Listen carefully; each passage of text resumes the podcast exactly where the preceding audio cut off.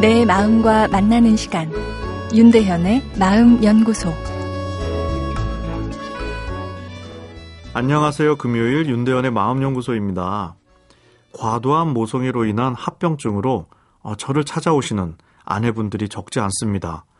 엄마로서의 노력도 헛되게 공부를 등한시하는 자녀 때문에 괴롭고 잔소리가 강해지다 보니 자녀와의 관계도 멀어져 버려 또 괴롭고 자녀에게만 신경을 쓰다 보니 아무래도 남편에게 소홀하게 되고 그러다 보니 남편은 알아서 인생을 살아가고 그러다 보니 부부 사이가 이 아이 키우는 동호회 사이처럼 아, 멀어졌다. 뭐 이런 경우도 있습니다. 아, 저는 이런 분들께 모성애에 올인하지 말고 최소 50%는 내 이름 석자로 사세요란 아, 말씀을 드립니다. 이 삶의 고통은 결국 정체성의 문제인데요.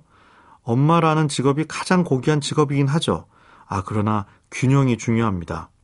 저는 오늘 새로운 제안을 예, 어머니들께 드리고 싶은데요. 마음의 에너지의 3분의 1만 자녀들에게 사용하세요.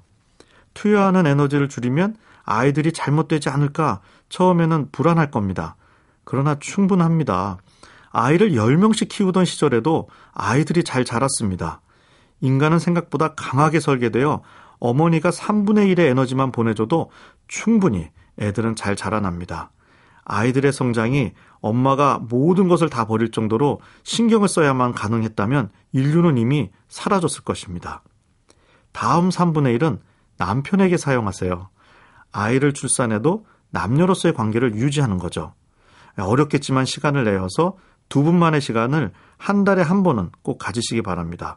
영화도 보고 저녁도 먹고요. 지키셔야 할 것은 두 분의 이야기만 하고 아이 이야기는 하지 않는 것입니다.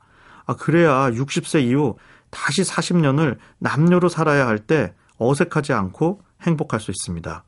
나머지 3분의 1은 자신만의 세계를 만드세요. 취미 생활 중요합니다.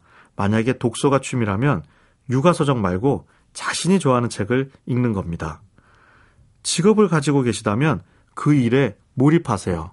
아이에 대한 미안한 마음으로부터 자유로워지셔도 됩니다. 스스로를 사랑하는 엄마를 아이들은 더 멋지게 여기고 오히려 어, 아이와 좋은 관계를 유지하는 경우가 많습니다.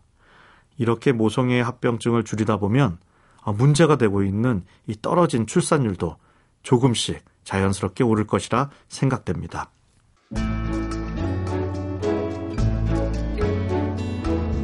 윤대현의 마음연구소. 지금까지 정신건강의학과 전문의 윤대현 교수였습니다.